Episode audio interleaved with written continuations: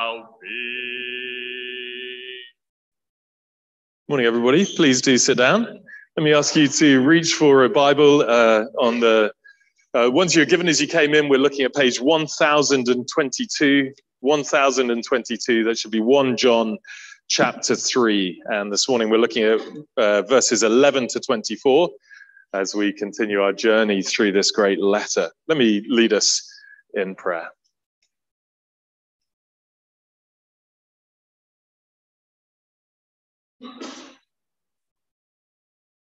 We praise you, Almighty God, for your presence with us and your promise to speak to us through your word and by your spirit, to do your work in us, to open our eyes and our hearts to help us to know you, to love you, and to live in the way that honors you. We pray that you would do that work among us.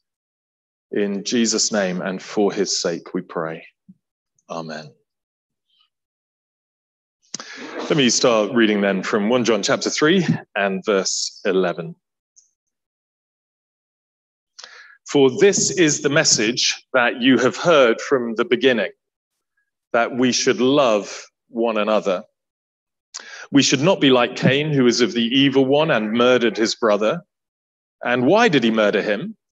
Because his own deeds were evil and his brother's righteous. Do not be surprised, brothers, that the world hates you.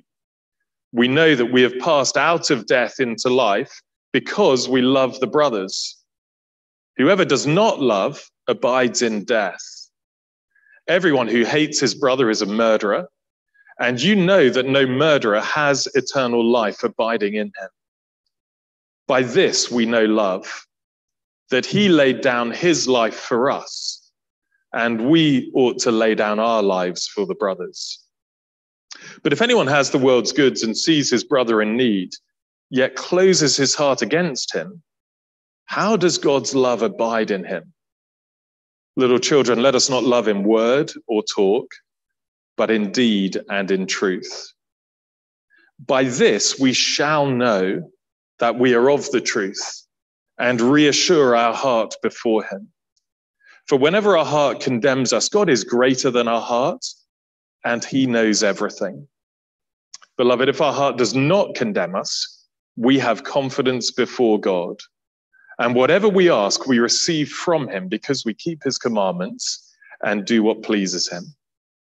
And this is his commandment that we believe in the name of his son, Jesus Christ, and love one another, just as he has commanded us. Whoever keeps his commandments abides in God, and God in him. And by this we know that he abides in us, by the Spirit whom he has given us. Hope you want to keep that open in front of you. There's also an outline of the talk on the back of the notice sheet that you were given when you came in. So here's the question I want us to start with, if we may. How do you cure a wobbly heart? How do you cure a wobbly heart? It's not a question for the medics, but for all of us. What do you do when you, you have a heart wobble in the sense that you start worrying about whether or not you're a proper Christian? Uh, let me mention three people, names all changed as we begin. John has wobbles because he's so concerned about the presence of ongoing sin in his life. He thinks to himself regularly, surely if I really loved Jesus, I wouldn't keep on doing X. Uh, Sarah is different. Her wobbles are because one of her best friends actually has just left the church and started going to a church with a completely different theology. Another of her friends says that uh, they've lost their faith completely. And so she's asking, well, how do I know that I believe the right things and that I'm in the right place? And last but not least is Jamie. Uh, he's been living for Christ for a few years. He's been facing recently more and more opposition for the things that he believes. And the interesting thing is where the opposition is coming from, because it's not in his case from unbelievers, people outside of the church. It's from people who still claim to be Christians and who talk about love, but who keep on attacking him for believing what the Bible teaches about truth, about salvation, about heaven and hell, and about sex and gender and it is making his heart wobble. So, what do you do? How do you heal a case of the wobbles. We're told all the time, aren't we, to listen to our hearts? But we're discovering this morning that there are times when we need to do exactly the opposite. There are times when we need to, to take our heart to one side and to give it a good talking to. We need to reassure our heart with the truth of God's word. Let me read verse 19 again. By this we shall know that we are of the truth and reassure our heart before God. Uh, that's the big aim of the whole passage in lots of ways of the whole of 1 John. It's here to reassure the heart of anyone who believes in Jesus, who loves his people, that we have passed from death to life and that God abides in us and that we abide in him. Um, to, to get us to that point, John does a, a rerun of last week's passage, but from a slightly different angle. So, last week, if you were here, we met two families. There's God's family, and the devils, as John puts it. And John said, you can tell who's in whose family by looking at our attitude to sin and righteousness. If I'm uh, casual about obeying God, if I habitually disregard what he has to say and live a life of sin without repenting and turning back to him, that wouldn't be a good sign at all. If I'm committed in my life to living in the way that pleases God and reflects his character, that would be a sign, even if I don't do it perfectly, of whose family I'm in. Now, this morning, John's going to rerun the same argument, but he's going to do it uh, about love instead. Uh, here's a, a, brilliant, pithy summary of the, the passage from one of the commentaries by John Stott. He says, Hatred characterizes the world whose prototype is Cain. It originates in the devil, issues in murder, and is evidence of spiritual death. But love characterizes the church, whose prototype is Christ. It originates in God, issues in self sacrifice, and is evidence of eternal life. I tried to make the same point in the table on the sheet. We're going to think about the two families, as you can see uh, in turn. And our first major heading then the world will hate you. Don't be surprised. Let me read from verse 11. This is the message that you have heard from the beginning that we should love one another. We shouldn't be like Cain, who was of the evil one and murdered his brother. And why did he murder him? Because his own deeds were evil and his brother's righteous. Do not be surprised, brothers, that the world hates you. So, number one, quality of the true church is love. Uh, it's the message that John's readers have been hearing ever since the beginning of their Christian life. We love God with all of our heart, we love our neighbor as ourselves. So, in a church community, we're not out for each other's blood. We don't push ourselves forward at each other's expense. We don't gossip behind one another's back or use our words to belittle one another or to tear one another down. We are for each other and we build each other up because we're to be a family that is built on love. But if you've ever read Genesis 4, you'll know that Cain wasn't like that. He didn't love his brother, he hated him to the point of committing the first ever murder. Here's the story of how it happened. So the two brothers offered uh, a sacrifice to the Lord, each their own. And God was pleased with Abel's offering because it was offered, um, the letter to the Hebrews tells us, by faith. It was offered in believing obedience and trust in God. Cain's offering was devoid of faith. And so God had no regard for it. And in response, Cain was furious. So God spoke to him and gave him another opportunity to respond in faith, but Cain was unmoved. Uh, and he allowed a, a fierce jealousy of his brother to take hold of his heart. And it festered in him. And it grew into a bitter hatred until one day Cain rose up against his brother and killed him. God asked, Where is your brother Abel? And Cain lied famously, I don't know. Am I my brother's keeper? And the answer, of course, is yes. That's exactly what you were meant to be. You were meant to be a family who look out for one another. But as John says in verse 12 of our passage, Cain's behavior demonstrated that he wasn't a part of God's family at all. He belonged to the other family, the one that Jesus had said was a murderer from the beginning. But just look down at verse 12 with me to see John's insight into the motive that drove Cain forward. Why did he murder Abel? John says, because his own deeds were evil and his brother's righteous. This is a phenomenally important. John's saying this is the, the reason that it is normal for the world to hate the believing church. And it is because righteousness naturally breeds deep resentment in the hearts of others. It's how Jesus himself puts it everyone who does wicked things hates the light and doesn't come to the light lest their works should be exposed. In the Gospels, it's why the Jewish authorities ended up demanding the death of Jesus. They hated the way that his light exposed their own darkness. So they did a Cain and they killed Jesus. And here's the point as it was with Jesus, so it will be with his church. Jesus again, a servant is not greater than his master.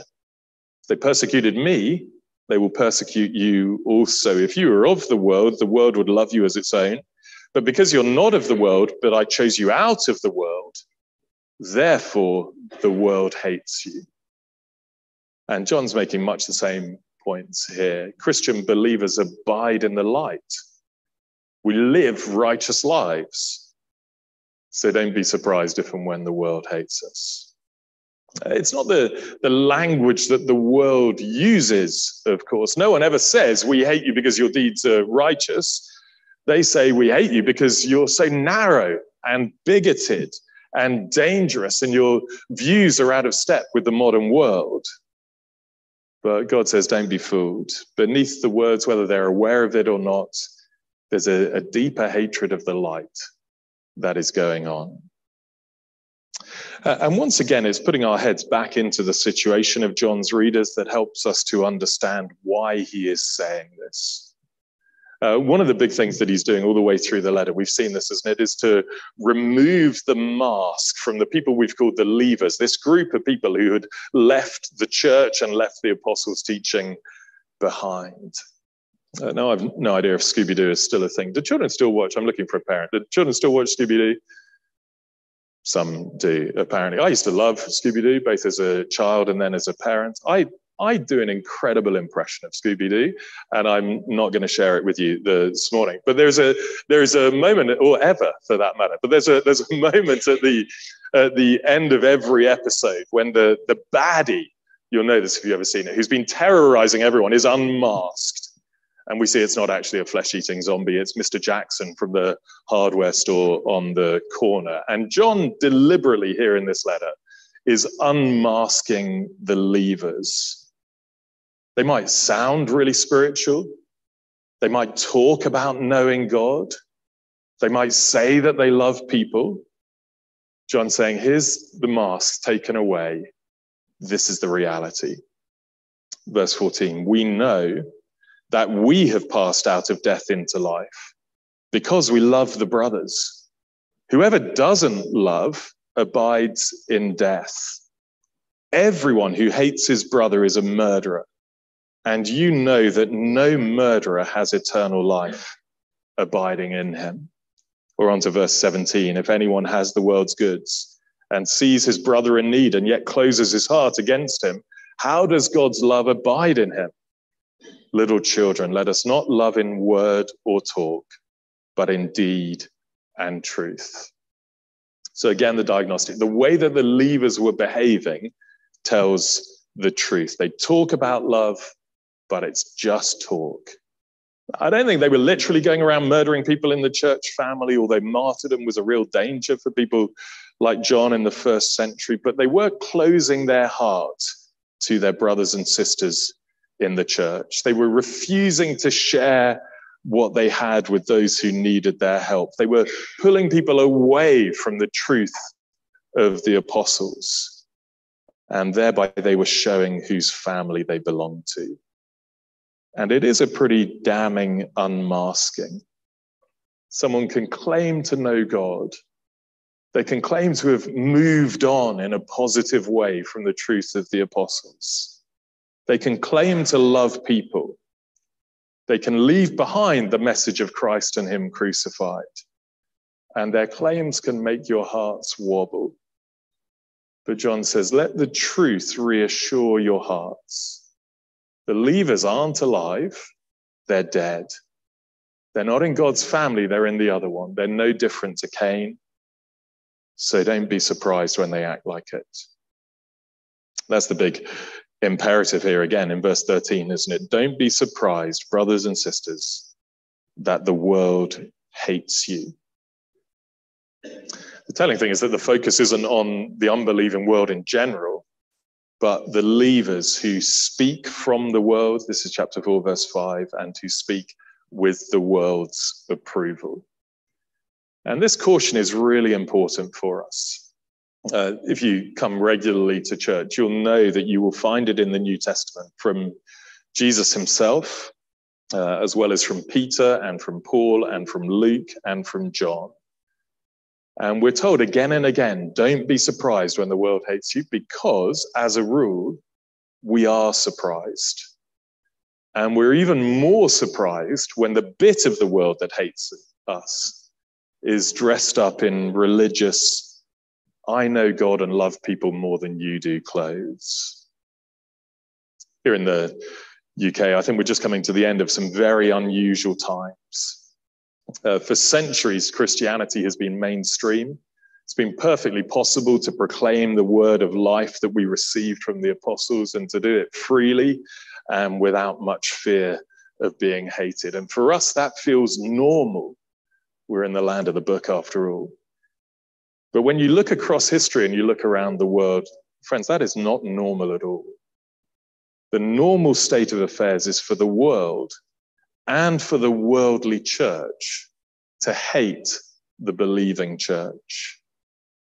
We tend to think that if only we're really rational and gracious in the uh, preaching of the truth, then everyone will love us. But God says, no.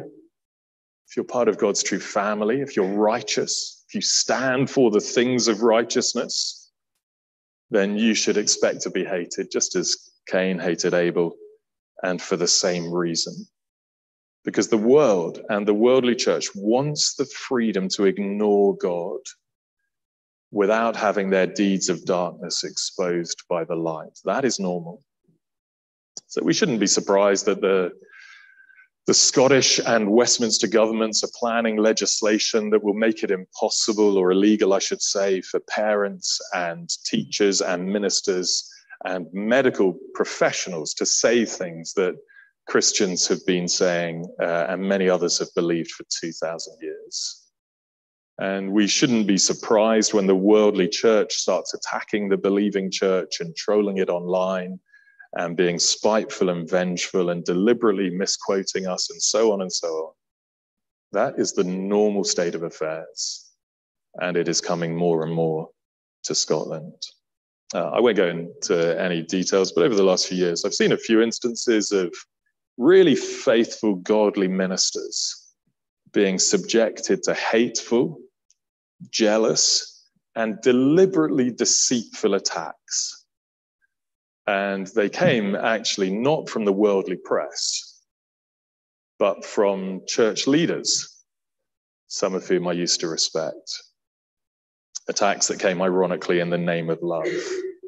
And it is enough to make your heart wobble but John says, don't let it. The world will hate you. Don't be surprised. It's enough of that, isn't it? Let's move on to the positive under our second major heading. The church will love, be reassured. And after all of that, I suspect we need this encouragement. This, though, is the, the message that we've heard from the beginning that we should love one another. Uh, I was working on this around the time of Valentine's Day, and you don't need to, me to tell you that our society is obsessed with love.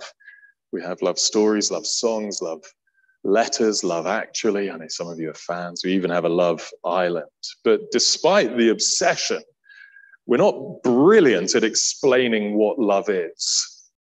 Uh, the dictionary I consulted offers three definitions a profound, tender affection for someone, a warm, a feeling of warm personal attachment, or sexual uh, passion and desire. Uh, that's what love is. I asked ChatGPT. Um, it did a bit better, but it, it still said that love is an emotion, that it's a feeling of affection and attachment. It is no wonder, is it, that our society is so confused about relationships. But thankfully, we're not left in any doubt about the kind of love that marks out God's family. Verse 16 By this we know love, that he laid down his life for us, and we ought to lay down our lives for the brothers. So the heart of love is sacrifice. Uh, it's not an emotion, it's not a feeling of sexual desire, it's not just words or talk, but many acts of sacrifice that are patterned after the greatest act of sacrifice in history. Stott quoted Jesus I am the good shepherd. The good shepherd lays down his life for the sheep. In that context, Jesus is contrasting the behavior of hired hands and the good shepherd. Hired hand cares nothing for the sheep, so wolf comes, he runs away and leaves the sheep unprotected. You can imagine him saying, I'm not my brother's keeper. But the good shepherd cares more about the sheep's welfare than his own. And so he lays down his life for them. And that act of sacrifice pretty much defines Christianity. If you're here as a guest this morning, it's what we'd love you to understand and to take hold of. Um, we sort of understand the idea, I think, in a program I was watching the other day. A father chose to allow himself to be killed, uh, and he died to protect the life of his son. Uh, and another, a guy gave his life for a woman that he loved. So we sort of get the idea of sacrifice. Normally, though, for the for someone uh, with whom you are already in a relationship, with Jesus, it's on another level, because it was while we were still his enemies that he chose to lay down his life for us. Just think of that, that I chose to sin against Jesus.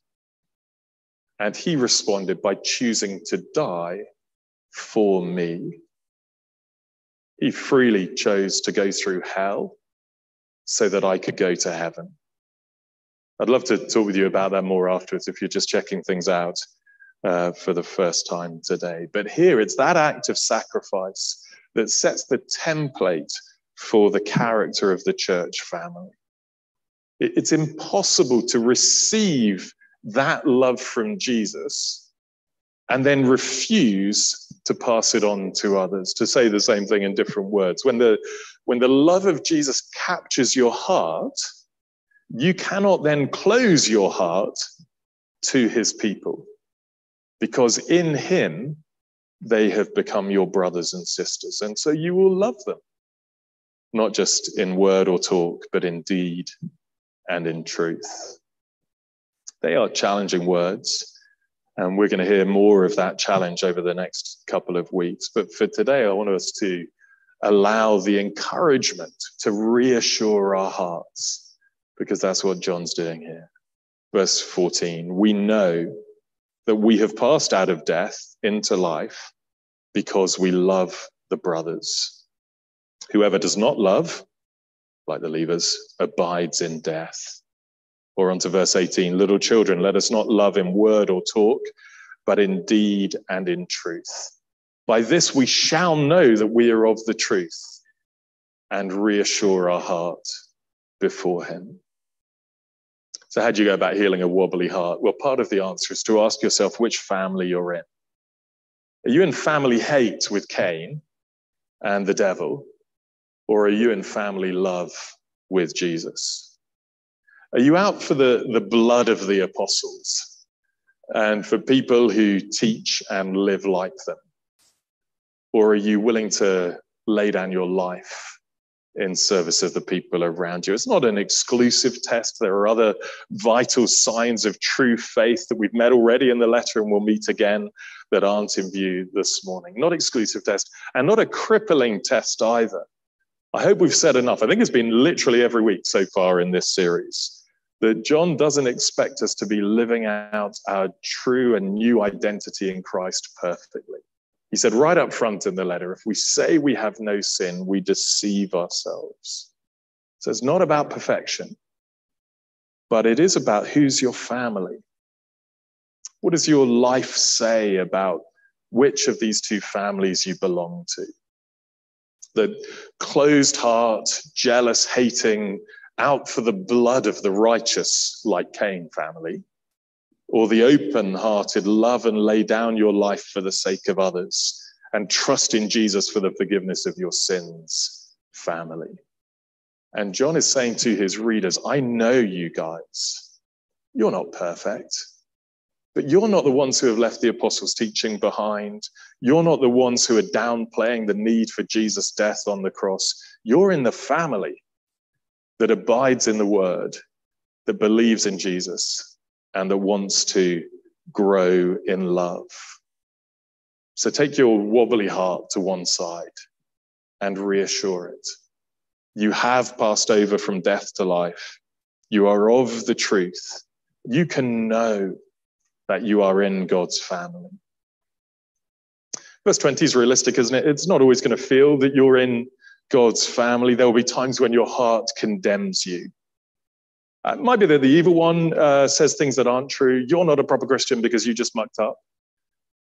Or maybe, like Sarah and Jamie, I mentioned at the start, you're unsettled by people who have left the faith or who hate what you stand for. Maybe, like John at the start, you're rightly convicted because you're there have been a, there's been a time when you haven't loved other people as much as you should have done.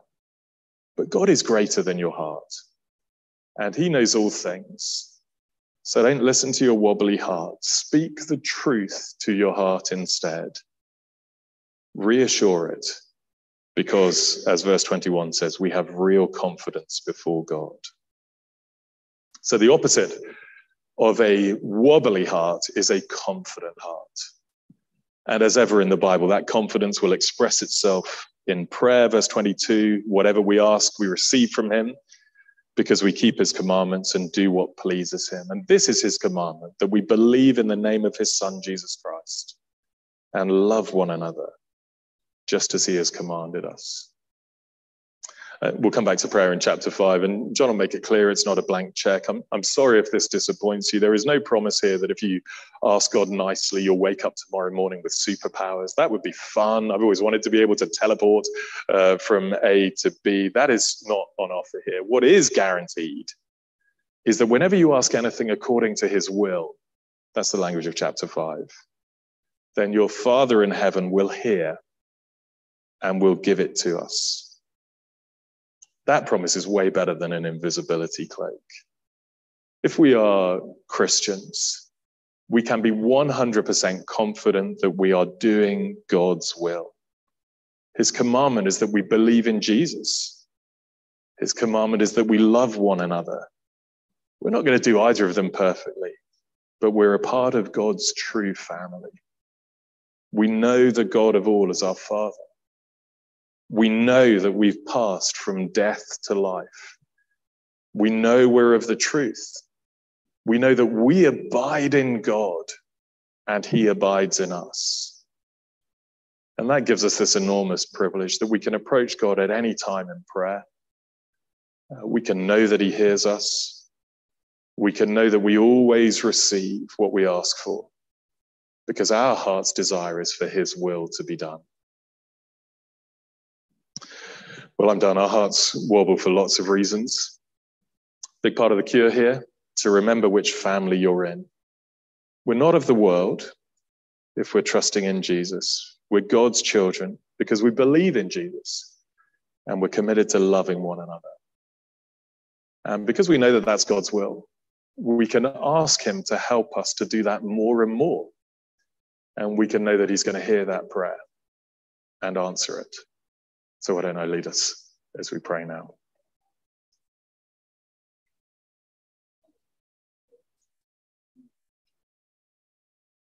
Almighty God, we want to thank you again for the love of Jesus Christ. Thank you that he was willing to lay down his life for us.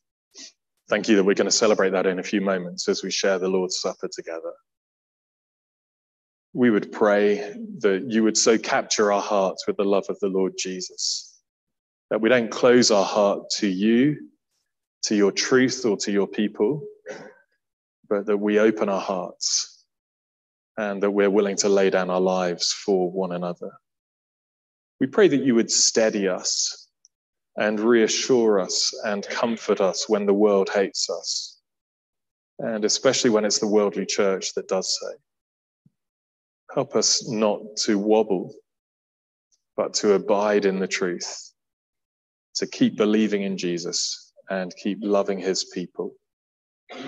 And thanks for this great reassurance that we are yours, that we have passed over from death to life, that we abide in you and you in us, and that you love to hear our prayers.